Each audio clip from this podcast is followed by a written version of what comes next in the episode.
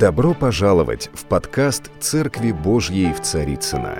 Надеемся, вам понравится слово пастора Сергея Риховского. Спасибо, что вы с нами. Радуюсь, что мы можем вот так у себя дома поклоняться Господу. Конечно, впервые, наверное, в истории церкви приходят такие времена, которым кто-то говорит, мы не были готовы, или наоборот, были готовы. Кто-то по-разному ощущал то, что происходит в мире.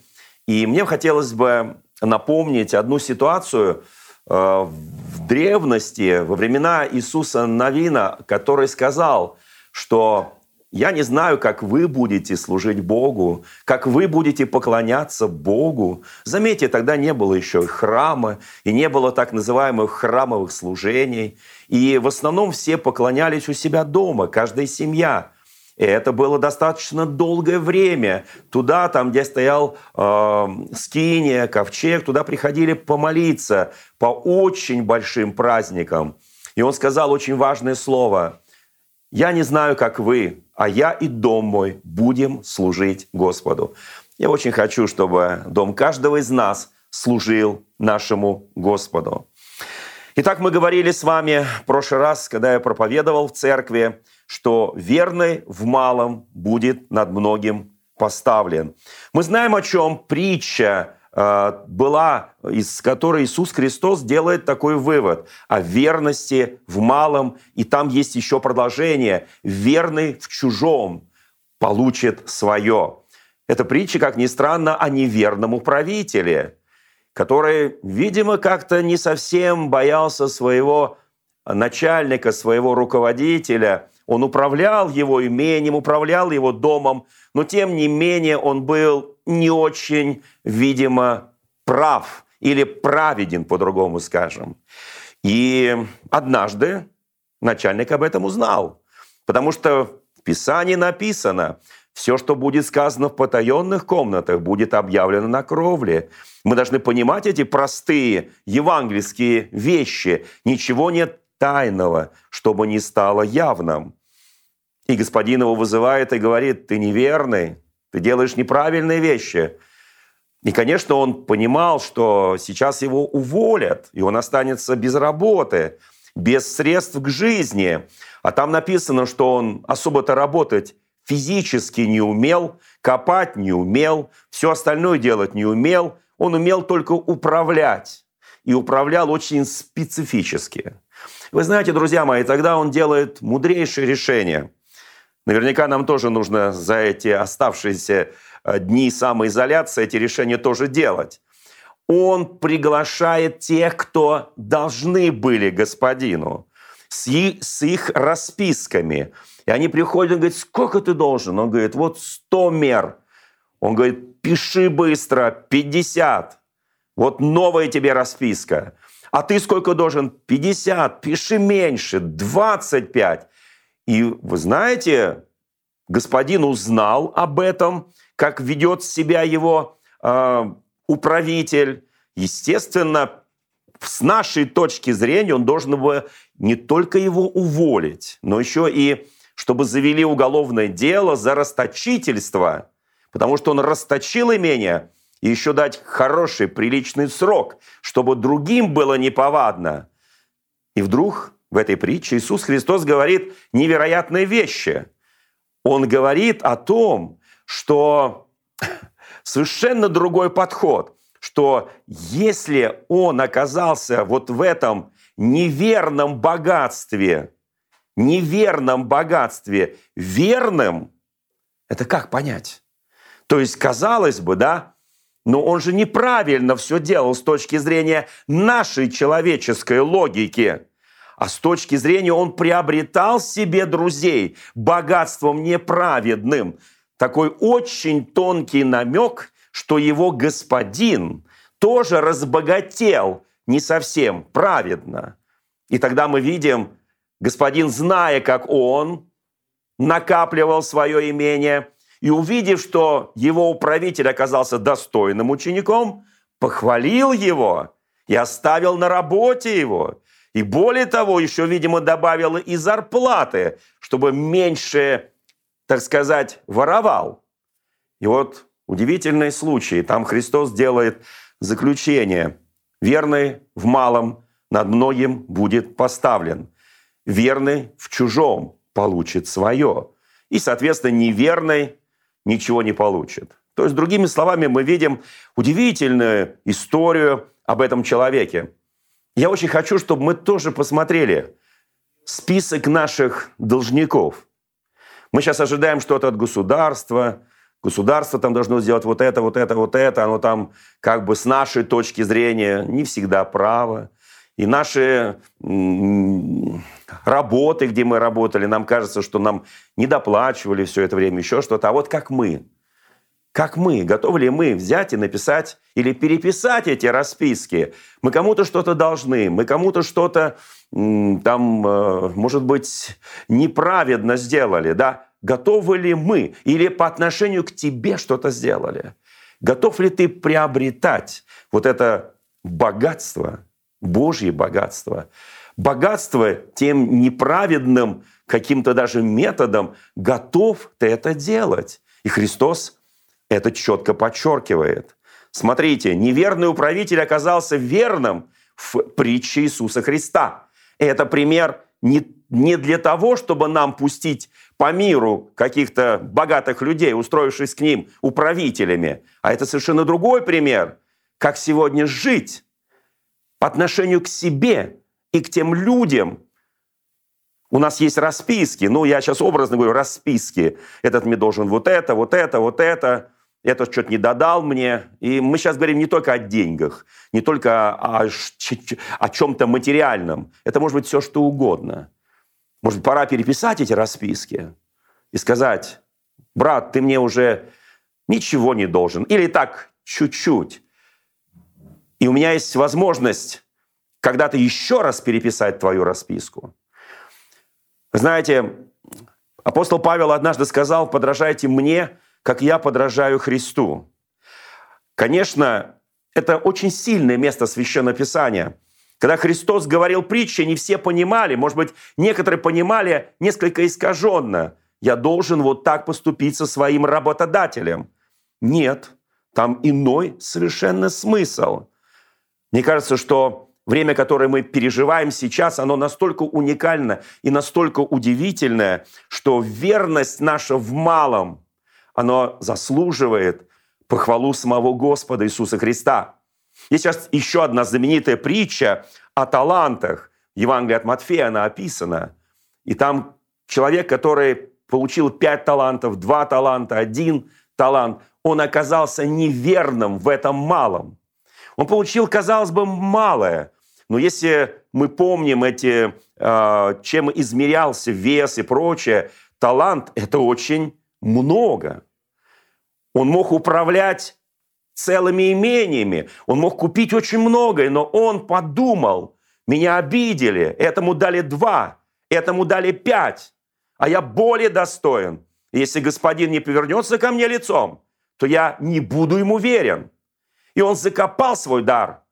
Сейчас время, о котором мы говорили, Екклезиаст пишет в седьмой главе, помните это прекрасное место Священного Писания, «В одни благоприятные пользуйся благом, в одни несчастья размышляй, то и другое соделал Господь». Давайте размышлять об этом. Может быть, мы увидим вот в эти дни те таланты, на которые мы не обращали внимания долгие годы. И нам казалось, ну это ничтожно, маленькое. Вот ему дал Господь, и ему дал, и ему дал а мне не дал. Нет такого, чтобы Бог не дал. Каждому человеку Господь дал божественные таланты и божественные дары. Вы знаете, когда мы читаем послание апостола Иакова, первую главу, оно начинается с удивительных слов. «Радуйтесь». Радуйтесь, братья, когда впадаете в различного рода искушения, которые посылаемы Господом для того, чтобы ваша вера стала сильней. Мне многие сестры говорят, а нам чего радоваться? Это же братьям написано. Вы знаете, я могу сказать, что это написано ко всем. И если сестры будут радоваться вместе с братьями, жены с мужьями, сестры с братьями, то обязательно пройдете любые испытания, любые искушения, и вера наша станет крепким. ведь начинается удивительно. Они в рассеянии, и он пишет это послание находящимся в рассеянии коленом народа Божьего Израиля. Он говорит, радуйтесь, вы в рассеянии, вы радуйтесь. Вы знаете, мы сегодня тоже в каком-то смысле в рассеянии.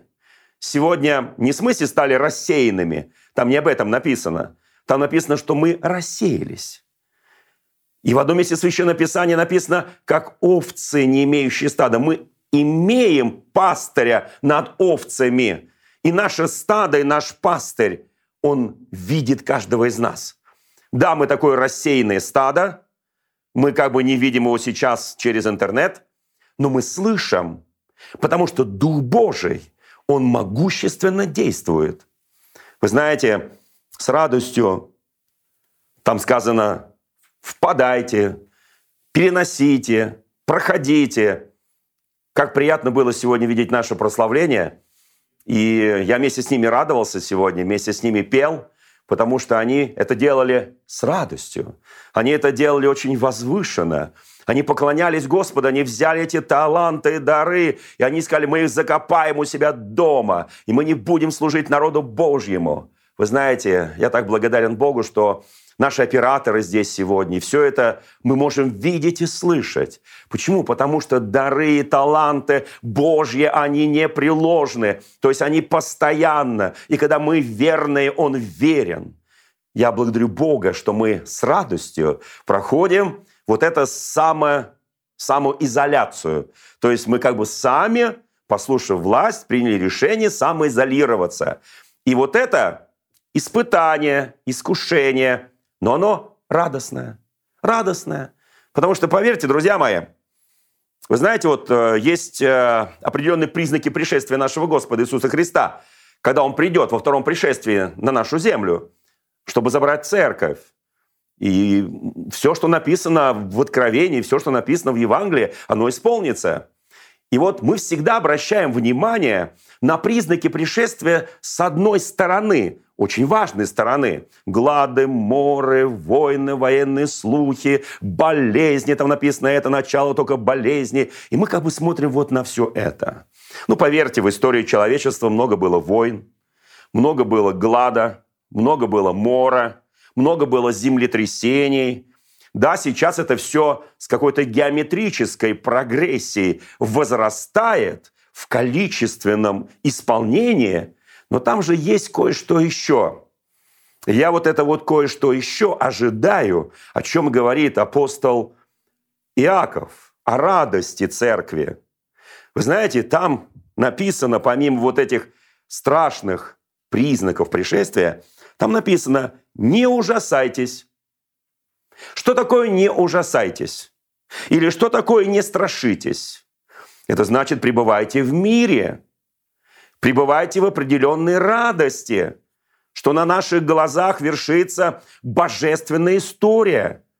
Мы должны понимать, что мы смотрим на мор, глад, болезни, а Бог хочет, чтобы мы свое внимание развернули на не ужасаться, не страшиться, радоваться. И там дальше написано «берегитесь чтобы кто-либо не прелестил вас отсутствием вот этой божественной радости, отсутствием страха. Мы бесстрашны, потому что страх дает Бог только один единственный страх. Это страх согрешить пред Господом. Весь остальной страх, он не божественный. Он не имеет основания Божьего. Да, есть вопросы аккуратности, есть вопросы некой безопасности. Если я стою на э, каком-то вершине крыши здания, то я не могу сказать, я вот сейчас бесстрашно прыгну. Это безумство называется. И когда дьявол пытался Христа заманить, совершить с крыла храма этот прыжок безумства, Христос очень четко отвечал священным писанием. И он говорил, не искушай Господа Бога твоего. Поэтому, драгоценный, у нас есть один только страх. Это страх называется страх Божий. Признаки пришествия – это когда вся церковь или большая часть церкви Христовой будет смотреть на все происходящее в истории, потому что нас же Бог предупредил. Мы же предупреждены. Для чего нужно читать Священное Писание, чтобы понимать, что каждая буква, каждая йота, каждое слово, оно исполнится. Мы для этого читаем Священное Писание, чтобы знать божественный план, начала и конца. И мы понимаем, что когда наши глаза все это видят, наши уши это слышат, мы радуемся, что мы живем в уникальное время, когда Бог исполняет, да, непростые времена, трудные времена. Вы знаете, у нас впереди важное переживание Пасхи. Если меня сейчас спросите, где мы будем праздновать Пасху, ну, наверное, скорее всего, возможно, если не произойдет какого-то внезапного чуда и милости Божьей, мы будем праздновать, как в древности, каждый в своем доме потому что каждый праздновал Пасху в своем доме. И с помощью интернета мы соединимся вместе и будем вот в полночь, э, в какой-то момент особенный, мы будем радоваться, что ангел смерти прошел мимо нас, а мы сохранены по его великой милости. Такая была первая Пасха. И вообще была традиция, Иисус Христос отмечал Пасху с учениками не где-то в общественном месте – а в горнице, то есть дома. Мы даже знаем имя человека, который был один из владельцев этого дома. Марк Иоанн. Слава нашему Господу! Вы знаете, история, она циклична, она возвращается к своим истокам. Да, я верю, что будут мощные праздники, Пасхи, Рождества и иные праздники христианские в храмах Божьих, в публичных местах. Но сегодня особое время – вспомнить те далекие времена. Вы знаете, в Слове Божьем написано, по причине Матфея 24 глава, там, где написаны все эти признаки, по причине умножения беззакония во многих охладеет любовь. Это еще один признак. Умножение беззакония и охлаждевание любви. И там написано дальше, следующий стих. «Претерпевший же до конца спасется. И проповедано будет все Евангелие Царства по всей вселенной во свидетельство всем народам, и тогда придет конец». Вы знаете, какие интересные признаки. Вот эти признаки не только для мира. Может быть, мир как бы их и не заметит. Вот, например, что охладела любовь. Потому что мир неправильно трактует слово «любовь». Для нас любовь – это Бог. И если Бог не касается наших сердец, не во времена радости, а в самые трудные времена, то эта любовь имеет особенность охладевать. И вот это при, признак последнего времени – умножение беззакония. Мы часто смотрим на беззаконие, не замечая божественной любви. Мы часто отмечаем там беззаконие, там беззаконие, там беззаконие, как много стало беззакония. А еще есть одно удивительное место Священного Писания. Апостол Павел пишет в послании к римлянам в 5 главе 20 стих. А когда умножится грех, когда умножился грех, стало преизобиловать благодать. Мне нравится это место Священного Писания. С одной стороны, мы только что прочитали, что если будет много беззакония, а в ином месте написано беззаконников. Но Писание сейчас не на это нам показывает, не для того, чтобы мы считали, сколько же беззаконников, насколько беззаконие в мире стало больше. Это значит работать, лить воду на мельницу дьявола. А Бог хочет, чтобы мы видели Божью работу вот в это страшное время – а что такое Божья работа, как мы ее видим? В наших сердцах радость, в наших сердцах любовь. Мы не страшимся. У нас нет ужаса от любых стрел, летящих в ночи. Мы спокойны и уверены. Еще раз напоминаю слова Иисуса Навина, который сказал, «Я и дом мой будем служить Господу». И если в твоем сердце недостает любви, молись ты скажешь, столько беззакония, а как быть с ними? А вот с ними дальше написано, как быть. Во-первых, мы должны претерпеть все до конца, пройти. Слово «претерпеть» имеет особое значение, значит, будет что протерпеть. Будет определенное испытание, которое говорит Иаков. И мы их принимаем с радостью, нам придется протерпеть это, при этом сохранить любовь, не ужасаться, не страшиться, не, не паниковать. И вот тогда претерпевший до конца спасается. А дальше написано, главная задача, которая предстоит церкви исполнить в последнее время. Там написано, и проповедано будет сие Евангелие Царствия по всей Вселенной. Вы знаете, мы сегодня смотрим новости, мы смотрим социальные сети, мы смотрим интернет, мы смотрим телевидение, мы слушаем радио. Новости во всем мире одни и те же. Это означает, весть об этом вирусе захватила все. Но послушайте, должно сейчас что-то произойти, когда весть о Царстве Божьем захватит все. Именно в это время мы проповедуем Евангелие Царства. Если мы реально хотим, чтобы Царство Божие приблизилось, проповедуй Евангелие и делай это бесстрашно. Другого у нас пути нет. И делай это с любовью, и делай это с радостью. И пусть на твоем лице будет блаженство, кто-то скажет, блаженство, это же какая-то какая-то юродивость. Да, да, да, юродивый Христа ради. Кто-то скажет, ну, что-то у него, видимо, ну, не как мы. Вот так трудно, так вокруг такие испытания. А вот он какой-то не такой, она, так, она не такая. Да, все правильно, не такой и не такая. Давайте вот одну историю, которую принято читать за две недели до Пасхи. Я ее сегодня прочту. Очень удивительная история. История, которая произошла э, в Евангелии, в городе Вифане, селение, которое было недалеко от Иерусалима. Эта история очень известная. Она записана в Евангелии от Иоанна в 11 главе. Это был очень для Иисуса Христа э, дорогой дом. И в этом доме Иисус Христос в это время отсутствовал он был в другом месте. Там был Лазарь, Марфа и Мария, его сестры. Это был человек, которого очень любил Иисус Христос. И мы видим, как история начинает развиваться. Это не притча, это реальная живая история накануне Пасхи.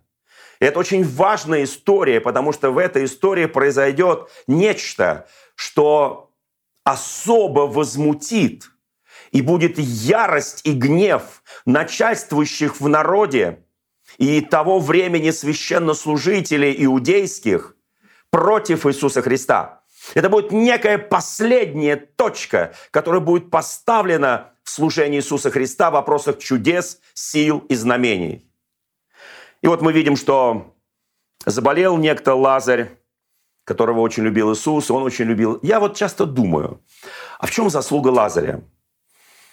Знаете, он не был один из тех, кто ходил с Иисусом, он как бы не числился в списке учеников, даже не уверен, что он был среди 70. Скорее всего, наверное, нет. Можно предполагать и так, и так.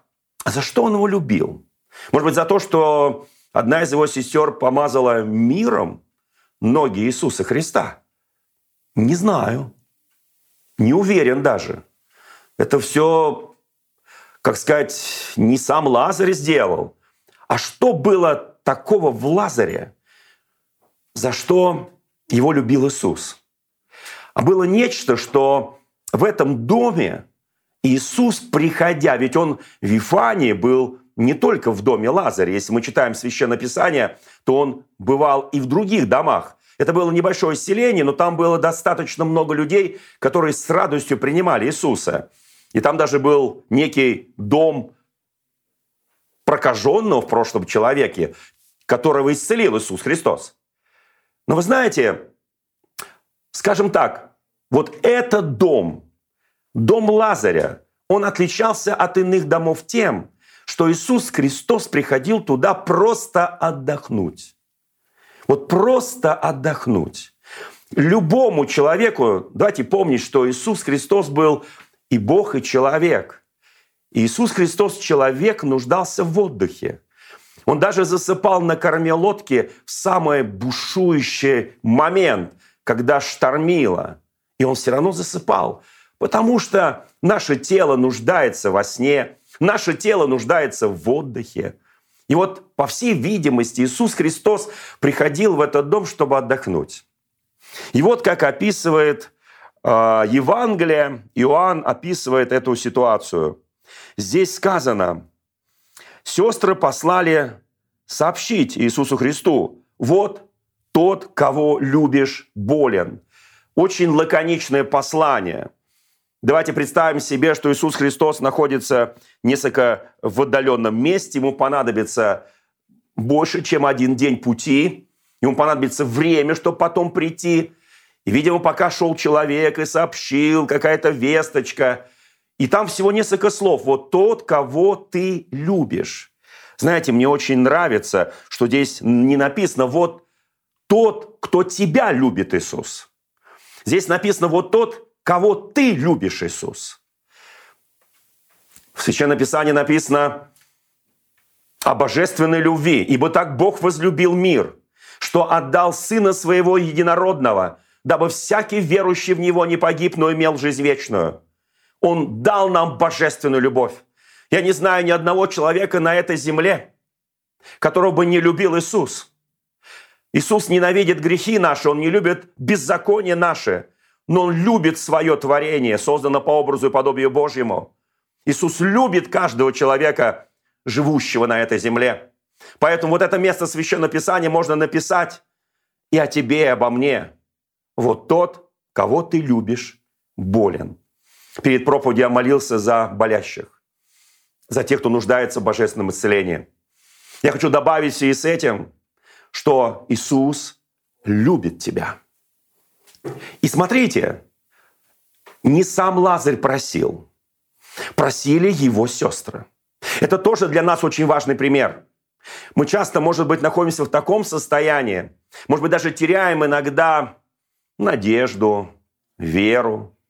Остается только одна любовь, может быть, которая тоже уже иссякает. И вот в этот момент рядом с тобой находится, может быть, жена, муж, дети, родители, кто-то из братьев и сестер, и, видя твое состояние, не сообщают Иисусу. Вы знаете, тогда это заняло время, сейчас это можно сделать мгновенно. Потому что Иисус Христос работает быстрее, чем любой скоростной интернет. И никогда на Земле не придумают такую скорость передачи информации, чтобы она была быстрее, чем Иисус Христос слышит наши молитвы. Иисус Христос знал прекрасно, что идут посланники, потому что Лазарь болен, и он знал, что он болен. И смотрите, что говорит Священное Писание. Вы знаете, я хочу так запараллелить, потому что через пару служений я буду говорить об Иосифе. Об Иосифе, который, нет, не отец Иисуса Христа, Иосиф, который один из сыновей Иакова. Это библейская история в книге «Бытие». Это просто вот история, написанная для таких времен, которые мы переживаем сейчас. Ну, скажем, вот времена коронавируса. Вот такие времена. Вот написана эта история. И всякий раз, когда человек переживает какие-то сложнейшие времена в своей жизни, читай эту историю. Она удивительна. И вот как в 104-м псалме Давид описывает, вот воспоминая эту историю, вот так он ее описывает. Он описывает эту историю, будучи пророком Божьим, имея божественное откровение, божественное знание, он описывает следующим образом. Он говорит, как бы ссылаясь на Бога, и призвал голод на землю. Призвал кто? Иосиф? Призвал кто? Фараон? Нет. Призвал Бог. Это звучит несколько диссонансом для некоторых людей. И всякий стебель хлебный истребил. Не вопрос, кто это сделал? Послал пред ними человека. И следующее. В рабы был продан Иосиф. Смотрите, как вот такие, такие вот тезисные, телеграфные сообщения. Бог призвал голод на землю. Истребляет всякий хлебный колос. Посылает пред ними человека, спасителя, который, который должен был спасти их. Он посылает человека. Из чего начинается история Иосифа, как предназначенного, избранного Богом для спасения своего рода, народа, и не только своего рода и народа, не только для вот этой небольшой группы. Иаков и его сыновья, их жены, их дети, для всего Египта, для всего Ближнего Востока, для человеков, живущих в том месте и в то время. Там все спасались. Хотя Бог предложил одному человеку не сопротивляться, быть в послушании у своего Отца Небесного, Отца Земного и быть проданным в рабство. Вот так начинается эта история. Стеснили оковами ноги его, в железо вошла душа его. И там дальше написано. Это такие выражения очень образные. Стеснили оковами ноги. В Древней Руси все знают, что такое оковы. Кандалы, которые на ноги одевали преступникам, которых вели в Сибирь. И здесь написано очень четко по-нашему, по-русски. И сказано, железо вошла его душа. В железо вошла его душа. Это не только телесные страдания – это душевные страдания, это духовные переживания. Но он всегда пред собой увидел Господа. Вот этим он отличался. И ничто не сломило его. Я это буду детально рассказывать, каждый по пунктам буквально в одной из будущих проповедей. Но там написано, стих 19, 104 псалма, «Доколе исполнилось Слово Божие». Слово Господне испытало его. Драгоценные, мы знаем, что нас испытывает Бог. Его Слово нас испытывает. Вы знаете, дьявол часто думает, берет на себя великую миссию. Дай-ка я его испытаю. Дай-ка я этого христианина испытаю. Даже у нас есть пример. Был духом святым. Иисус отведен в пустыню. Для чего там написано? Для искушения от дьявола. Кто повел его туда? Дух Святой.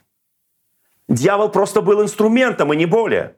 Мы часто путаем инструменты того, кто дает нам возможность поупражняться в вере, вырасти в силе, в помазании, в доверии, раскопать свои таланты, порадоваться в его любви.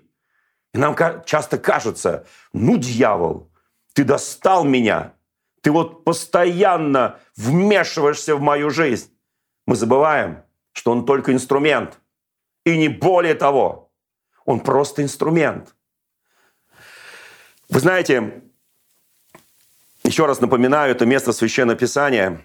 Берегитесь, чтобы кто не прельстил вас.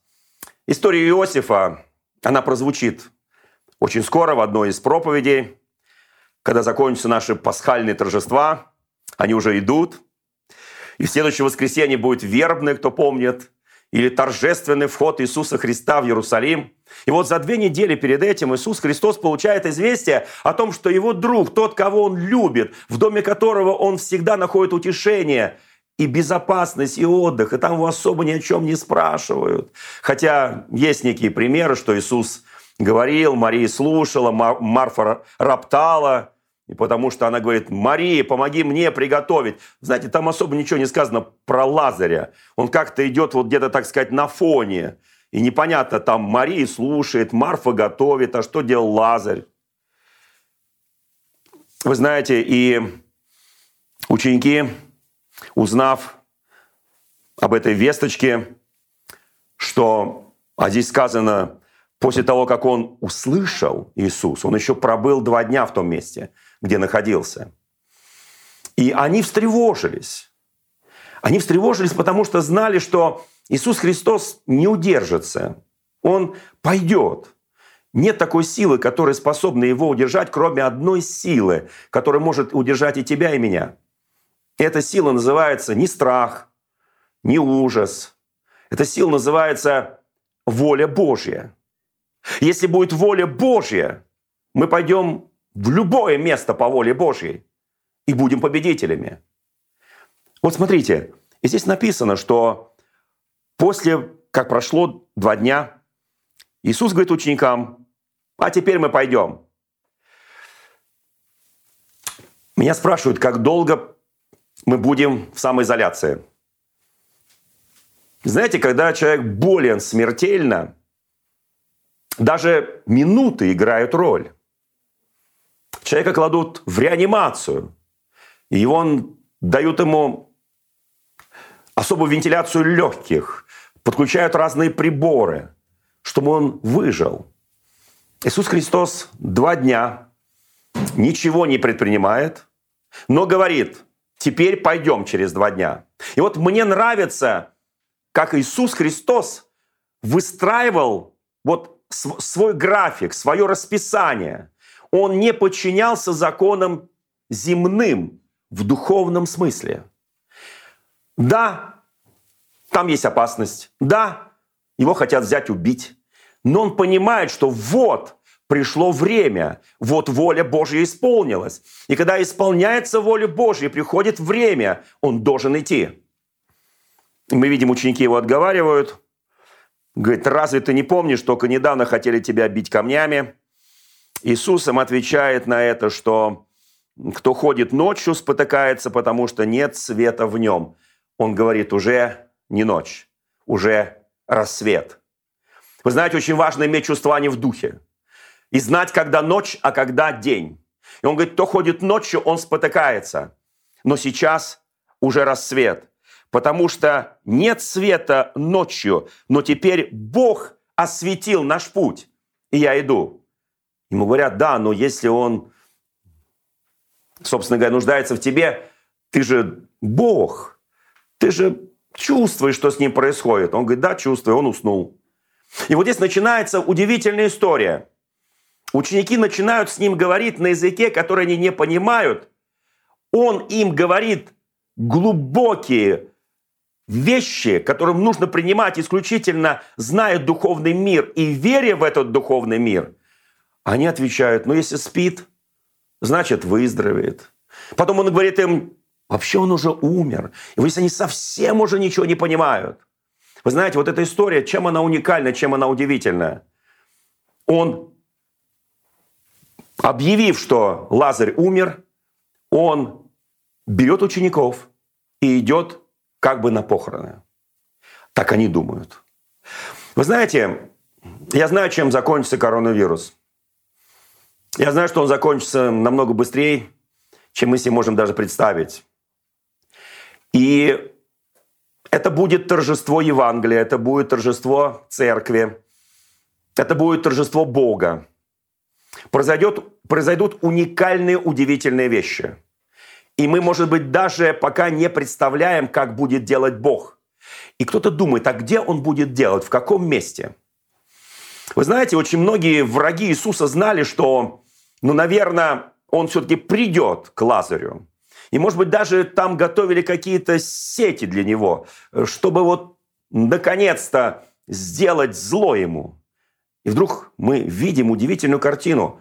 Он приходит, его принимает одна семья, встречает Марфа, потом Мария. Они говорят, если бы ты был здесь, Господи, наш брат не умер бы. Он им говорит, что мертвые воскреснут. Да, конечно, Господи, мы веруем, что воскреснут мертвые. Вы знаете, у нас не всегда хватает терпения, веры, любви, выдержки, доверия Богу, когда мы знаем, что вот, вот по факту, вот по факту он мертвый, вот по факту уже все произошло, вот по факту эта болезнь его убила. Именно болезнь его убила. Он болен, болезнь его убила. Не несчастный случай, не еще что-то, а болезнь его убила. Иисус, она говорит ему, Марфа, если бы ты был здесь, то он бы не умер. Я, я имею такую веру он не умер бы. И он тогда еще раз говорит, он воскреснет.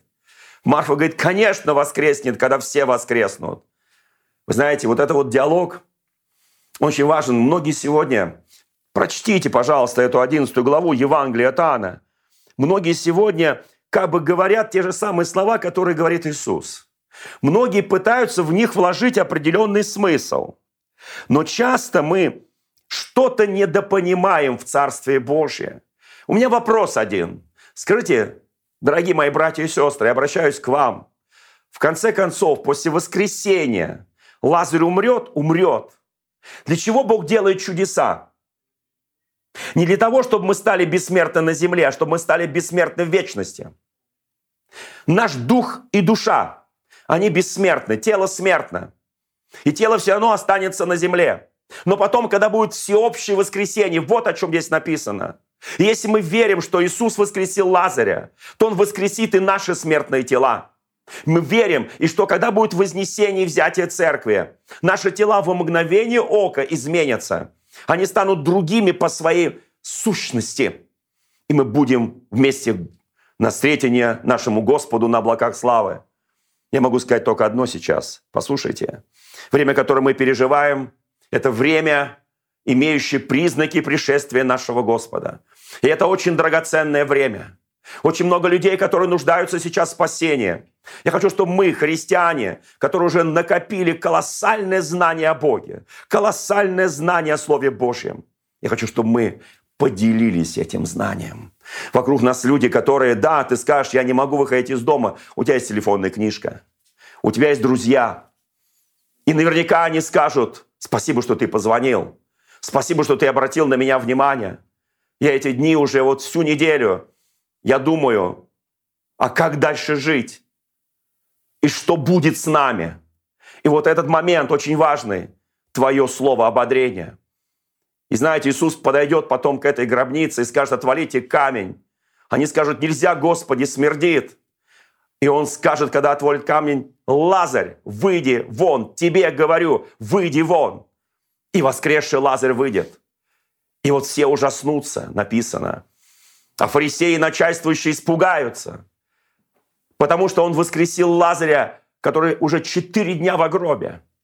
Иисус этим показал, что он воскреснет есть сила воскресения. Я хочу поддержать каждого человека. Даже если ты проходишь сейчас испытания, может быть, боль проходишь. Есть сила воскресения. Может быть, ты как Марфа и как Мария плачешь и говоришь, Иисус, если бы ты был здесь раньше, ну почему ты не пришел раньше? О, Господи, зачем нам вот это сидение дома? Почему нельзя, что вот мгновенно пришло, ушло? Вы знаете, в Священном Писании написано – у Господа один день, как тысяча лет. Мы часто не понимаем Божьего плана, почему Он не шел, почему Он пришел все-таки, почему Он так говорил, почему Он прослезился, почему Он плакал. Ну, Господи, ну ты же сейчас воскресишь Лазаря, почему ты плачешь? Плачу, потому что люблю. Дорогие друзья, спасибо, что были с нами – и до встречи на следующей неделе на подкасте «Церкви Божьей в Царицына.